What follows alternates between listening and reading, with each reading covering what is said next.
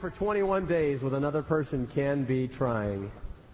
But I am here to tell you that my traveling companion and leader, Bob Provost, was absolutely gracious, marvelous, and a lot of fun. Please welcome Bob Provost. I told Russ we should have stools for this. Where are the stools? Well, they only had little stools, and I didn't oh. want to sit on them. I just can't thank you enough for praying for us. And I agree with Russ. It's tremendously wonderful to be home. But we knew you were praying because we, we went in the power of God everywhere we went. We weren't sick a minute the whole time. And with the stuff we ate, you had to be sick, a lot of it. Uh, you know, Russ has a reputation for not being able to eat everything. He ate everything. He ate some of the everything I didn't eat. Yeah, I did. You really did well.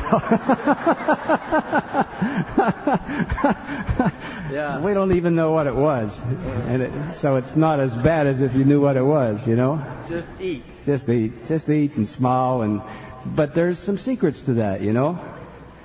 You never clean up your plate because they'll give you more of it. That's right. You have to be careful. But we never missed a travel connection, and we had many, many opportunities. We never missed an appointment. I don't. Even, we were late for one because we had the wrong time. But uh, and by the grace of God, the Lord seemed to use us to encourage people along the way, and we even had some good opportunities to share our faith. And so we thank you for praying for us. Above all, I think Asia is a continent of great contrast. Great, great contrast. In many areas, the 21st century seems to be leaping out of the 18th century or out of the 19th century, never having passed through the 20th century. What I mean by that, you'll see often ox carts and peasants working, uh, using water buffaloes to plow uh, right in an area surrounding runways on which Boeing 747s are taking off and landing. Or you'll see farmers working in their bare feet in rice paddies in areas where they're in the shadow of great skyscrapers all around them. Or you'll see entire cities that are being planned and built with such detail. They, they plan and build entire cities the way we plan and build one single housing development in certain parts of Asia. There are many areas where everyone wants to learn English. And at the same time, there are many areas where few white faces have ever been seen. Russ will tell you some of those experiences later on.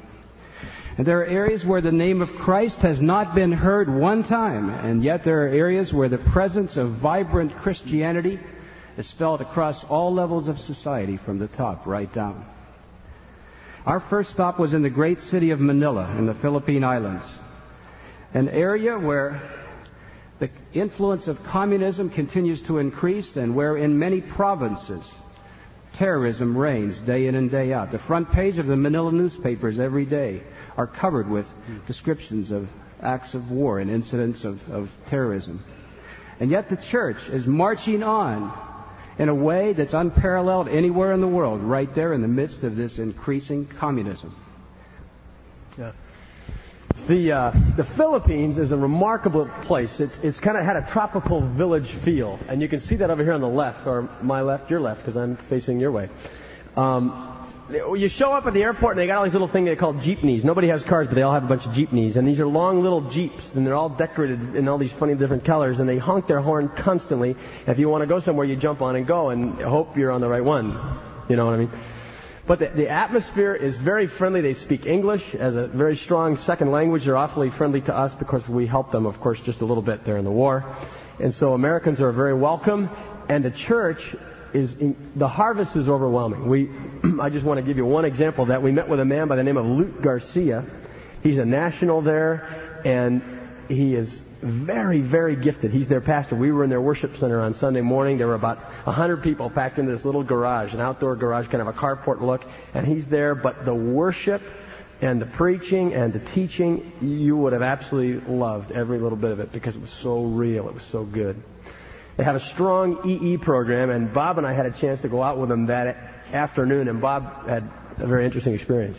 Yeah, I went with a young Filipino girl, probably 21 or 22, and with a, a young man, maybe a couple years older than that, and and we walked through these poverty uh, poverty-laden areas, great poverty in the Philippine Islands, and a lot of people living in little shacks and hovels, and and one of the contexts we had that afternoon.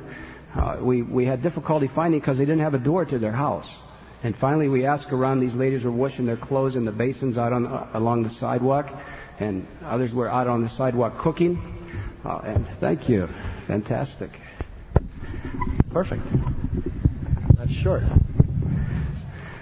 So we're looking for the door to the house to go in to see this guy, you know, and uh, we we finally find a place that's about just about that high, and it's a hole in the wall, and it's kind of rectangular, but it's only about about chest high on an American and not much higher on a Filipino. And so we duck our heads and go in there, and we go around a couple areas, and we find this little area. And I could tell it was a kitchen because there was a there, there, there was an oilcloth cover on a table. Uh, and there were some dishes in a dish rack sitting on that table. But that was the only evidence I had it was a kitchen because there was no sink and there, there, there, was no refrigerator and not even a stove. And there were some benches around the table, but it was spotlessly clean. And there was a man in there, man probably 30 years of age, and he had three little daughters, and they came in and they were perfectly clean. Little white shirts on, and they'd been washed in that little basin, they were clean. So we sat down and talked with him. After about an hour of discussion in Tagalog, which is one of the languages they speak there, and of course I could just kind of listen and watch the looks on their faces and really not know what was being said. But after about an hour, this man prayed and received Christ as a Savior. That was quite an exciting way to begin our second day in the Orient. Hmm. The Orient has, particularly the Philippines, has an enormous amount of opportunity for um, English-speaking college kids. Any of you fit that? Yeah, I think a lot of you are English-speaking college kids. Yeah.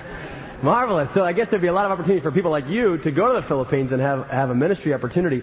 The greater Manila area is absolutely going bonkers over the gospel of Jesus Christ. People come to know the Lord like you've just seen, even uh, in an afternoon just from a DE contact or an EE contact.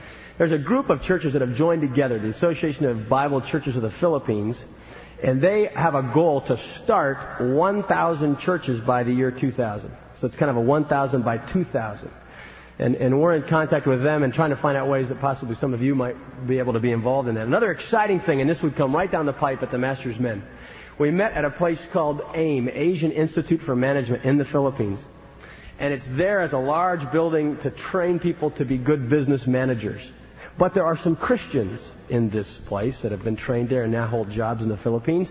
And so three years ago, 25 of them got together and said, we'd like to see if Christ couldn't reach our business places uh, through us. Today, three years later, they have a church of a thousand people. There's not one paid minister, not one paid staff person. It's just a bunch of businessmen who asked the question, do you think God could reach our fellow businessmen through us? The answer was yes.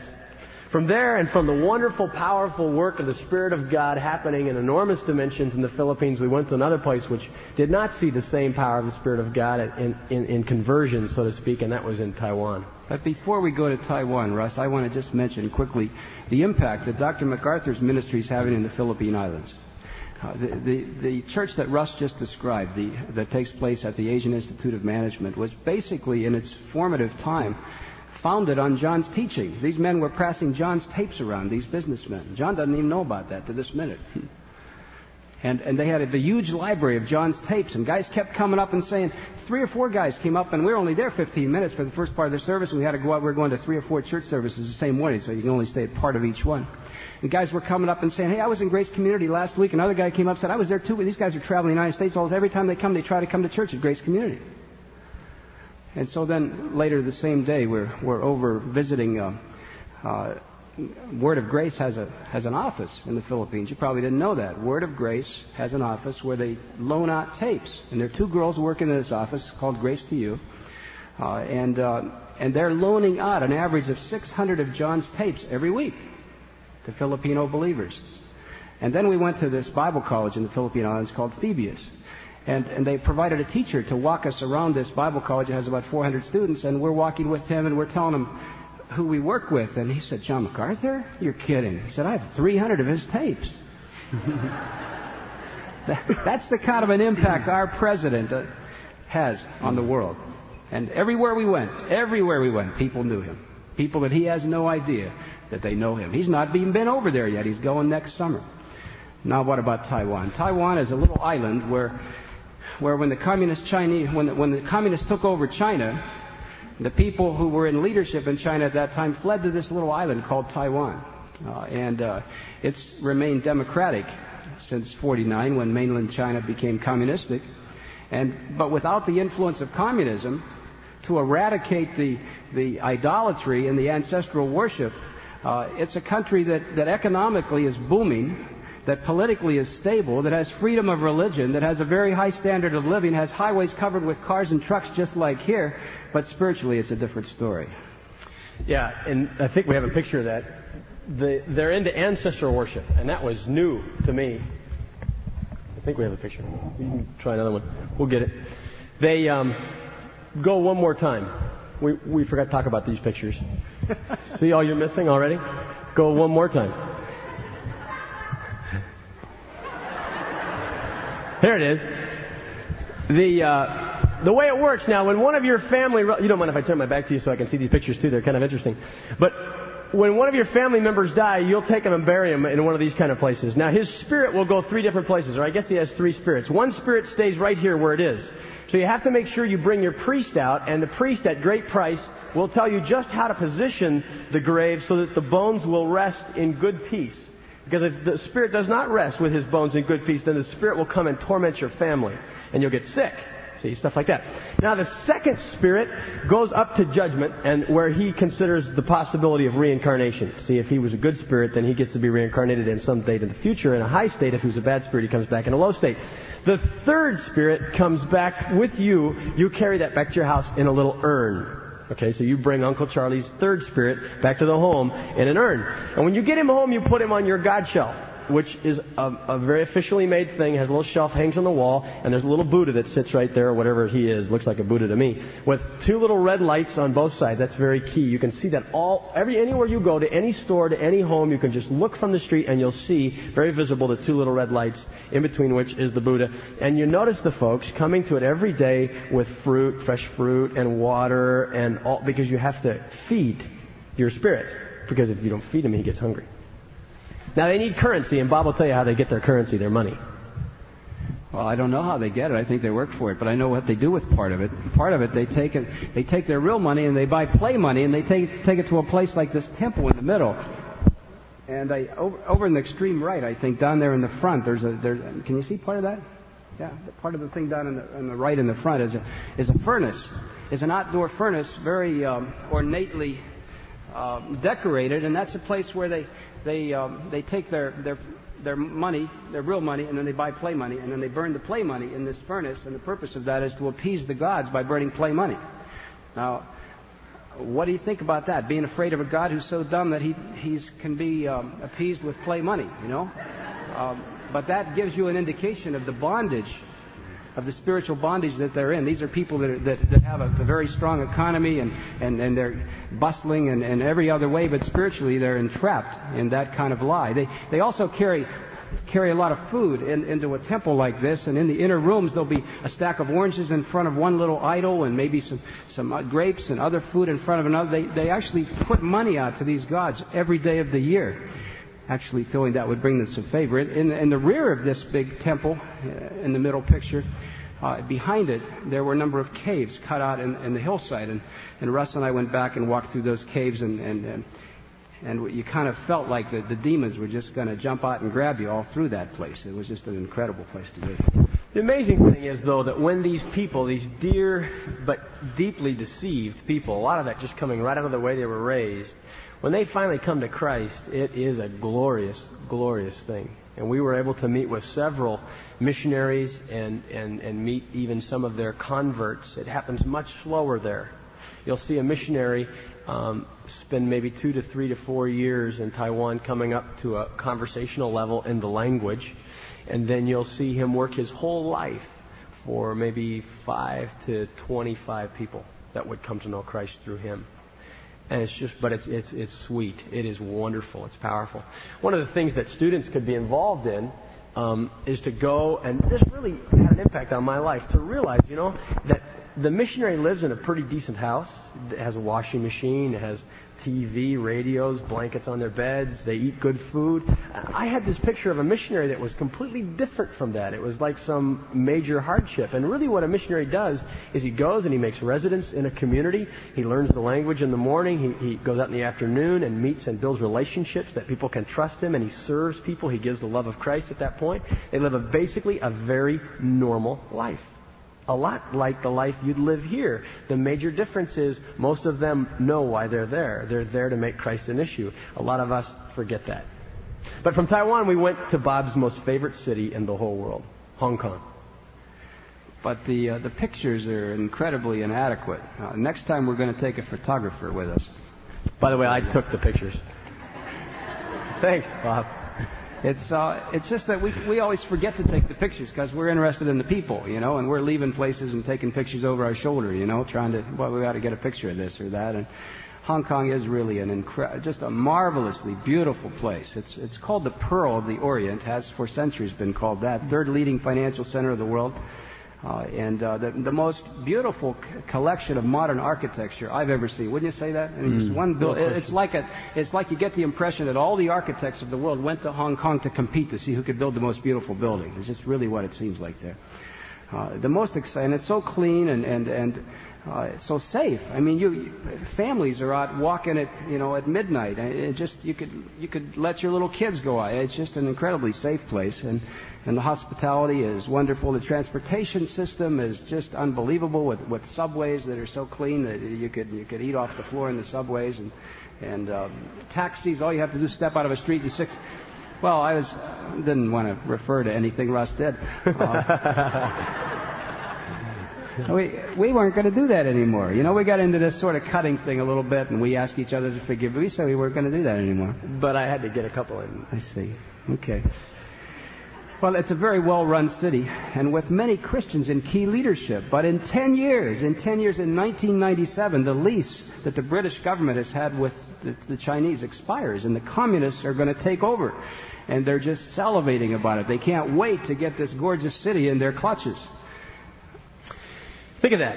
You're in a city that is going to come under communist regime in 10 years. You know that's going to happen. And you have a choice to make. Are you going to stay there and live in that situation and be used by God? Or are you going to try to establish your citizenship in another country? So that, and then, then come back and stay in Hong Kong until maybe a year before their takeover and then take off. A lot of the, the leading Christian pastors and leadership have been asked the same question because they happen to live there, and too many of them have given the answer you wouldn't want to hear. A lot of them have decided to establish their citizenship outside of Hong Kong. And, and when you get there and you see their kids and, and you understand what it means to try to raise your children under a communist regime where God is not allowed, et cetera, et cetera, and they make a profession out of converting the mind of your child, your heart understands. Do you understand what I mean? So it's not a thing we're trying to judge anybody, but the fact is the church right now in Hong Kong is struggling because its leadership is not as strong as it needs to be. But in the midst of it, we were able to find a camp that is probably one of the strongest camps I've ever seen. They, this camp, if we can see the next slide, this camp brings a thousand kids a week to this camp. It's not very big. You'll see it. A thousand kids a week, and they're public school kids. Public schools do this. They don't have a problem with Christianity. It's really weird. Only in America do we have a problem with Christianity as far as a public school item. But so a thousand kids come a week. They come for three days, and then, then another camp comes in for another three days. They have Christian counselors, Christian guy who preaches the word. These kids, see, they all live in Hong Kong, and there's no backyards, there's no parks, there's no nothing like grass and trees and swings and slides and all that fun stuff. So there's a very high level motivation for them to come. And so they come and they have this incredible time with their Christian counselors and all the outdoor activities. And at the end of the camp, they hear the gospel of Jesus Christ. And four to five thousand kids come to Christ every year to this camp most powerful thing really that we had seen in um, in Hong Kong, except for the fact that Hong Kong is the base of ministry into China. Next slide, please. Yeah, the next slide, if we could. We uh, we spent considerable amount of time in Hong Kong and, and, then in China with people who are associated with an organization called Friends of China, hmm. a new organization that is principally led by Britishers who really love the Lord and have an incredible burden for China. Uh, the man in the center picture there, his name is Peter Anderson. He's a Britisher. Uh, and we had an opportunity to dream a lot of dreams with them about how the Master's College could play a role uh, in penetrating China with the gospel. And one of the people then that traveled with us into China was one of their key people, uh, a missionary lady, kind of, but she's not really a missionary. You know, you can't missionaries can't go into China, so I shouldn't say that. Take that off the tape. Um, her, her name is Leslie, and she's 40 years old, and she's kind of like a contemporary Corrie ten Boom. Hmm. Uh, and she um, she's going to be at the Master's College. She agreed to come for several weeks here to be with us next winter, and you're in for quite a treat. Well, Leslie um, led our, uh, as functioned as interpreter for us, and uh, led us into some places in China that there's that no American would ever have found without that kind of kind of leadership. Without question, the most shocking cultural experience of my life occurred when we landed in China for the first time. We had just come from the hustle bustle and you saw of Hong Kong. Makes most cities in America look backwards because they're so advanced and so new and so powerful and so wealthy. And you jump on this plane and you fly to China and we land in, in a city kind of outside of their capital, Beijing. And the only thing that reminded me of the fact that I come from the 1980s was the jet I was sitting in. I look out the window and there's only, this is a major airport for them, there's only one other jet in the whole place. They got two now, okay, in this major airport. And it's a, it's a, it's also made and manufactured in America. It's a Boeing 737. And what they have pulling it is a 1920s kind of a Walton's type old style truck pulling this brand new jet.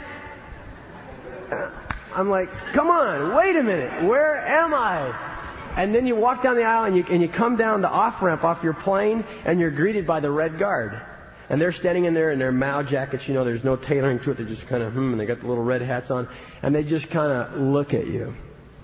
Like, I'd just as soon kill you as look at you. I mean, there's just a lifeless blank stare. And I'm kind of giving it the old, and there's just nothing in response. They're just, like this, and I'm kind of feeling intimidated. And I look at the big, so we walk across this old, old cement, you know, runway type thing, and we come to this huge building, but the building, as well as the rest of the land, is, it's it's been bled of all of its life. It's desolate. It's bleak. It's empty. There's no electricity in there. There weren't any lights on. There's no food you can buy. There's no concession stands. There's no gifts. There's no automated uh, walkway ramp. There are no escalators. There's no nothing that reminds you of 1980. It's all years and years and years in the past, and I really felt like I had stepped out, not of a plane, but of a time machine. It's the most remarkable thing. And that people not seeing Western faces, Bob mentioned that, I'm supposed to tell you about that. We were going to leave this very city, only we were going to leave by train. And so we go into this train yard. And it's just like you see in an old Western movie. But it doesn't look Western, but it's, it's all dirt.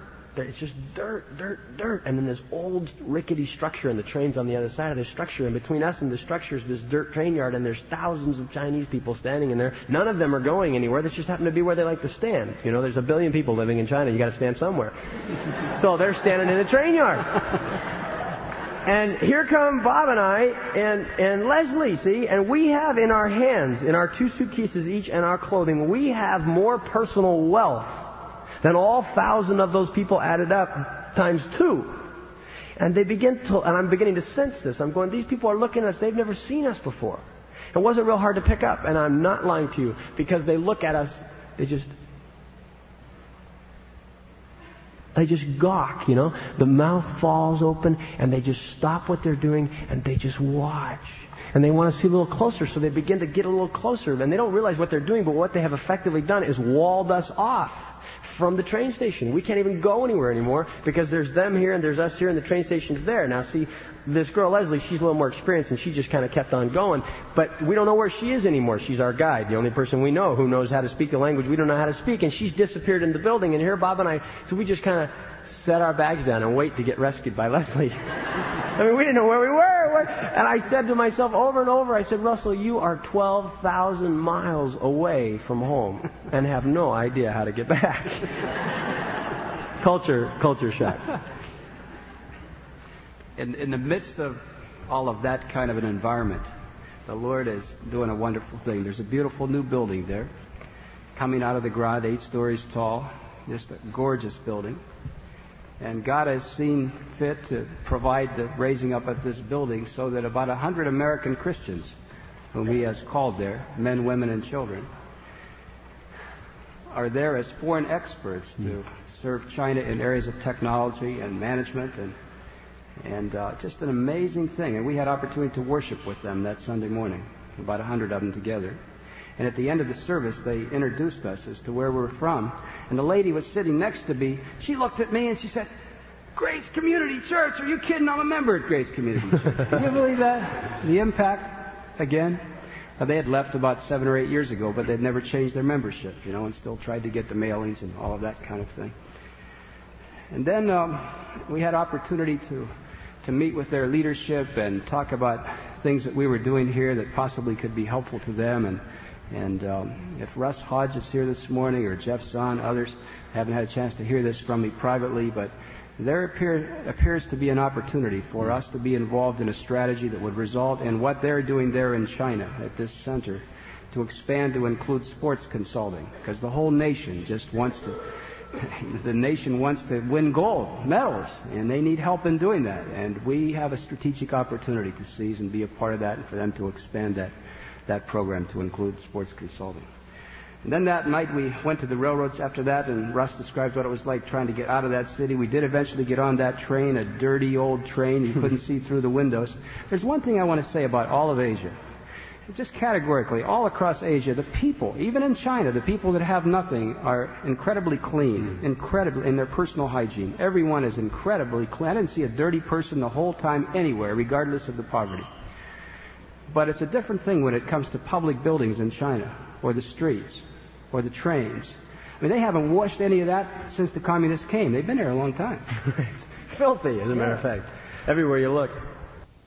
We went up to um, the capital, Beijing, on this train, and you've heard probably that after the communists came, uh, they killed all the Christians, kicked out all the missionaries, killed all their doctors, and just quit teaching everybody that. And so China is in a major problem because of that. They don't have any leadership. They don't have enough doctors for all these people, et cetera, et cetera. And that's why they're involved in this big modernization push to try to get their economy moving again. But you've heard that with all of that and all the traditional missionary work being removed from China, everybody wondered, okay, now what's going to happen to poor China? I mean, will Christianity flourish? Will it grow? What's going to happen? And you probably also heard that Christianity has skyrocketed since they sent the missionaries out because the persecution of the church causes the persecution of the church to grow, and the church just grows and grows and grows. And there is an estimated 50 million Christians in China. And most of them meet in these little things called house churches because you can't build a church building. Well, by virtue of our guide and some people that she happened to know, we were able to meet with a member of one of these house churches. And we left our hotel under cover of darkness about 9:30 in the evening kind of a cold, drizzly, rainy evening. And we take a taxi about halfway there because we don't want to move straight from our hotel to the location we'd like to visit. So we get out of the um, taxi and we take a public bus, and then we take another public bus, and then we take another public bus, and we're kind of crisscrossing all around so that nobody knows where we are, and I'm not even sure we knew where we were after we crisscrossed so many times. And we finally get out of this bus on the last stop, and we go down this street that's um, as wide as maybe a two-lane street for us, and it looks like, oh, I think it was built in like the 8th century. And these big block stones and makes this wall, and behind it there are these big, huge buildings and all this stuff.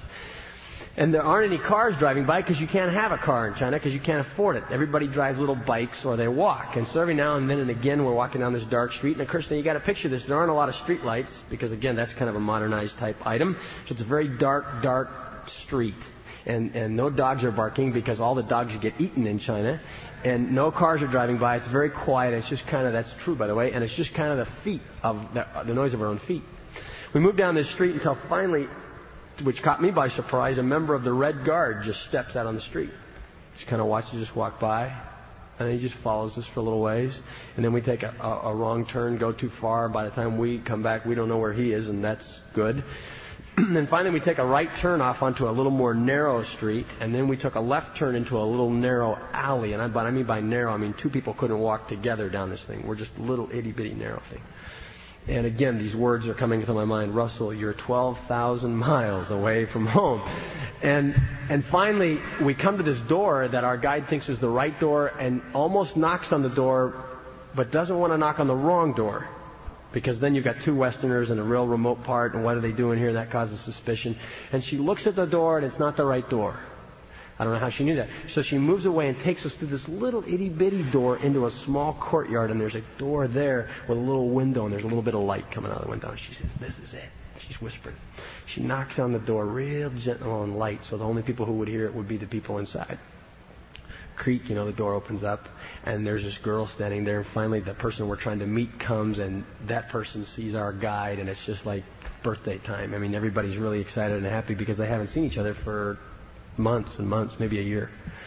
And we go inside, and we've just stepped now from the 8th century to maybe uh, the 1800s because her floor is all stone, her walls are all stone, and this person is a leading prominent professor in one of the educational institutes, like a big university in China. This is how the upper upper there live, okay? Stone floors, stone walls, no heater, just a wood stove, barely a sink, no oven by all means. Takes us around to the bedroom and it's very, very tight little space, same type of thing, bed, you know, old typewriter, and here she is, a, a professor. First thing she does, sits down, takes out um, about a 1930 little tape recorder type thing, puts a tape on to, and, and gets music going to cover our conversation so that nobody could tap in on what we're talking about. And we enjoy this marvelous time with her and, and, and our guide sharing back and forth. And they handed us a copy in English of her testimony, and we had a chance to read that and rejoice in that and just encourage and pray with her. But it's amazing that, that here a, a Christian person such as that, living there, one among millions that God has called to himself um, in praise.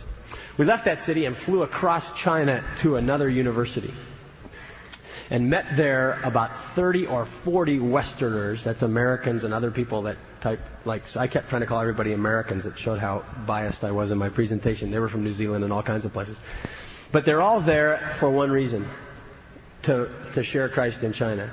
But they say they're there, and they are in, in another part, to learn the language, and they're all studying Mandarin. And many of them have only been there two years, but one guy we talked to, just a nice guy, you, you, know, just like us, right from America. He's gone to China. He's studying there. He's learning the language. He can communicate in Mandarin very well.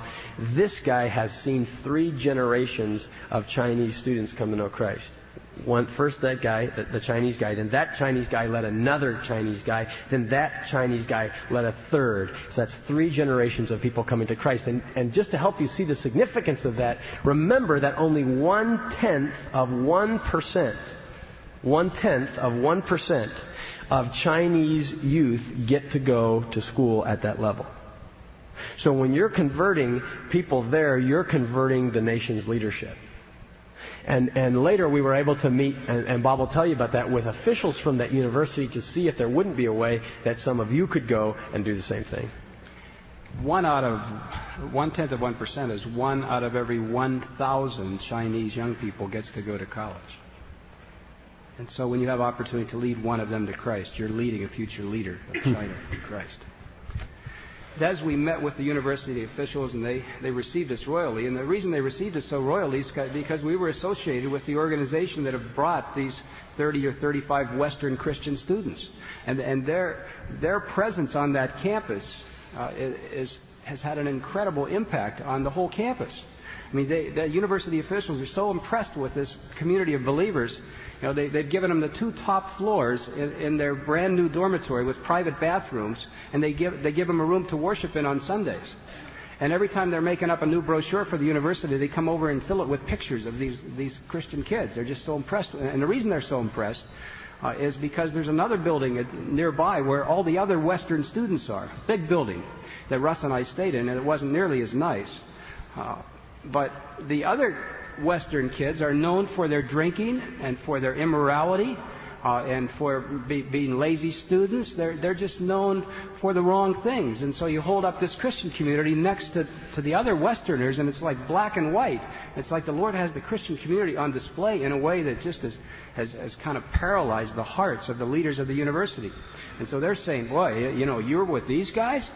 We could have lots more of those kinds. You know, we want to work with you. And so we'll be talking with Dr. Stead and, and looking at, at ways we could combine curricula uh, and ways that maybe we could even have a year there at that university to be a part of our program and just some exciting things that could come out of that. And then we went, uh, we went to Korea. Economically booming, hmm. the church is booming, and the Christian presence is so so incredible at the upper level of society, at all levels of society, but at the upper level of society in, in, such an unusual way. And yet 30 minutes away by car from the capital city, from Seoul, 10 million people, 30 minutes away from all of this, this hotbed of Christianity, is the most oppressive communist regime in the world in North Korea. 30, sec- 30 seconds by missile, by the way. 30 seconds by missile. And a million troops 30 seconds away. We had a chance to go visit that. Um, Panmunjom is the name, and you sign up with the, uh, the, the military service that's there, and they'll take you up by bus.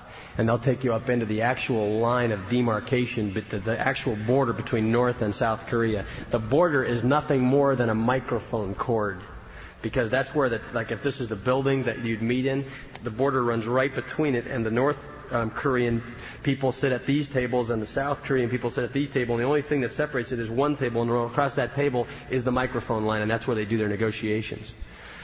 Um, and while we were standing there, you know, the, the, the communist guards come and look in the window at you, and they showed us all about where um, our troops were able to save a Russian person who had come for a tour from North Korea to see this Panmunjom area, and he got close enough by virtue of where the tour led to come right to that border. And at the right moment, this Russian wanting freedom from communism bolted across the line onto our side, and our guys immediately closed lines, got him out of there, but 30 communist troops came across the border. And they came down to a sunken garden area, and that's where they lost five of their men because our troops can mobilize 90 highly equipped Marines, um, excuse me, 60 of them in 90 seconds. Boom. They're right there and they outflank them, shut them down. And the communists are calling for help, peace. They're waving flags. We want out. Can we just collect our dead and go back across the line, you know? And that's what we let them do. We let them pick up their dead and go back across the line, but we kept the Russian. And so he's a free man today. And, and what hit me the hardest at this point was the oppressive um, demonic force that communism really is because we were, we were, we're sitting there. All these countries are in Asia. I mean, they're all the same, basically the same kind of folk. I mean, it's all the same area. And why is it that Hong Kong is doing so incredibly well? At least that people have freedom to, to express their beliefs, and a thousand kids can come to a camp, and four thousand of those a year can come to know Christ, and people can pick which job they want to work in, and which church they want to worship in, and all that stuff. Same people, but go to China, go to North Korea, nothing, desolate, empty, oppressed, hardship. So I guess for me, it was, it was an amazing reality of communism. But in South Korea, the church is, is, again, it's like the Philippines. It's going amazing. We met with the pastor, Pastor Cho of the Full Gospel Church in South Korea. He has a church of 650,000 people. 650,000 people are in his church. And we went there at 10 o'clock at night on Friday night, and that's the night they have their all-night prayer meetings. Pretty popular here in the States. Uh, you've heard a lot of those here in the States, haven't you? All-night prayer meetings. And the, the sanctuary holds 25,000 people. And we were there a half hour early, a half hour before the meeting was supposed to start, and there were 15,000 Koreans in that building already, and there was a buzz in the room, and nobody was talking to anybody else except everybody was talking to God. They were all praying. They were there a half hour early. The place would fill to 25,000 people in the next half hour, and they would stay there and pray all night until like 4 or 5 in the morning. God is doing a mighty work in South Korea, and part of it wraps around sports. The people of South Korea and the churches of South Korea are catching a vision for sports, and Bob's going to tell you about that. The leadership of Korea Sports Evangelism, with which Grace Community Church and the International Sports Coalition that we're a part of, were key in, in uh, encouraging them to begin such a work, and uh, is moving ahead at great speed and with great results. And as we met with them at this real fancy Korean uh, restaurant sitting on our pillows, and Russ has trouble with his knees. He really has a problem eating in those. You know how you have to sit down and your legs have to go under this little table, and he, I don't know about his age. It's, it hurts. Yeah, it's really rough for him.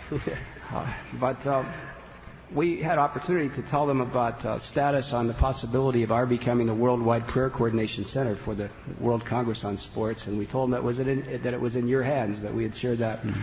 with you, and that it was up to you folks if God would lead you to accept that responsibility.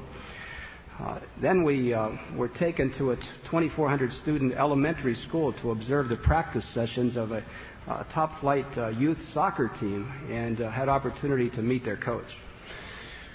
I wish I could tell you more about their coach, but he's a, a young Korean man, played five years of semi-professional and three years of professional um, soccer there, and he wants to come to the Master's College so that he could possibly play, but that probably won't work out because of his professional status.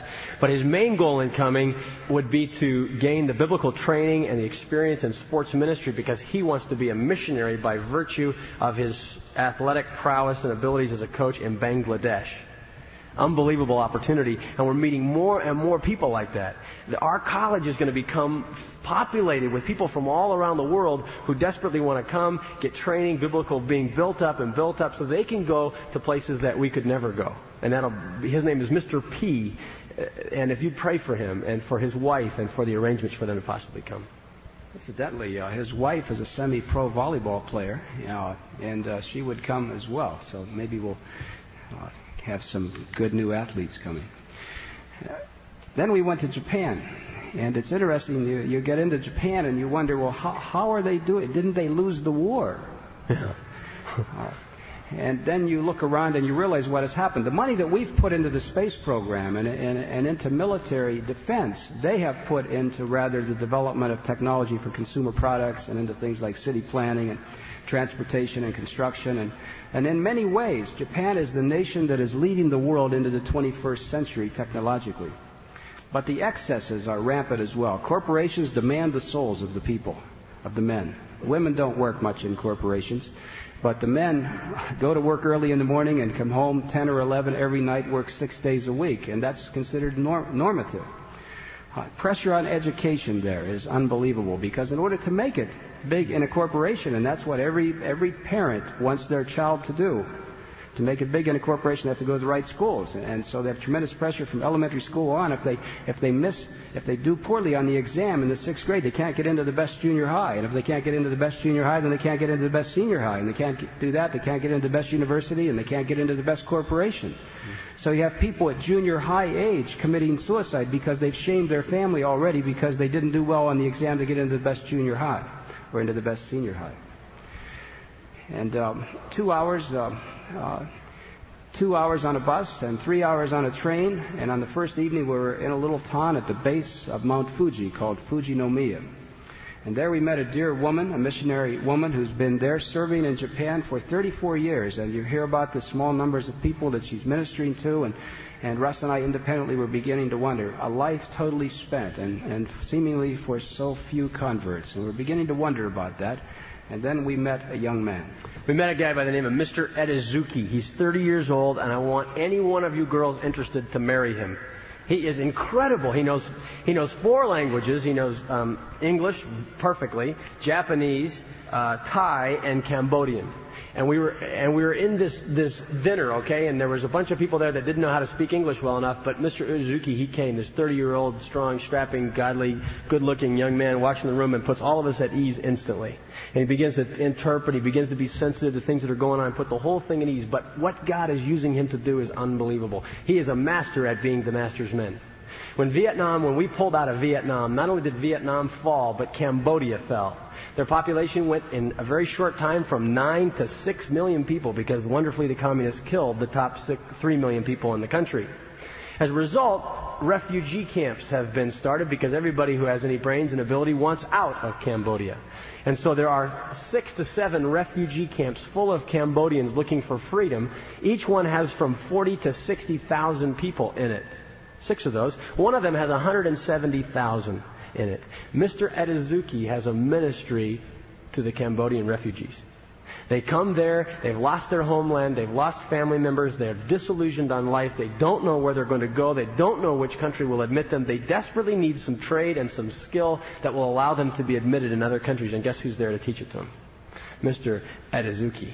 The guy is unbelievable, and, and we had to press him. The only reason he's not at, in Cambodia in one of these camps right now is because his father is dying of cancer, his brother just died of cancer, and his brother's wife and two children need to be um, cared for. And so high is his integrity and commitment to biblical principles that he leaves this marvelously fruitful ministry in Cambodia to come home and take care of his family. That's the kind of guy he is. And I pressed him. I said, "Do you see much fruit?" And we knew there was enormous fruit, and, and he wouldn't hardly even want to talk about it.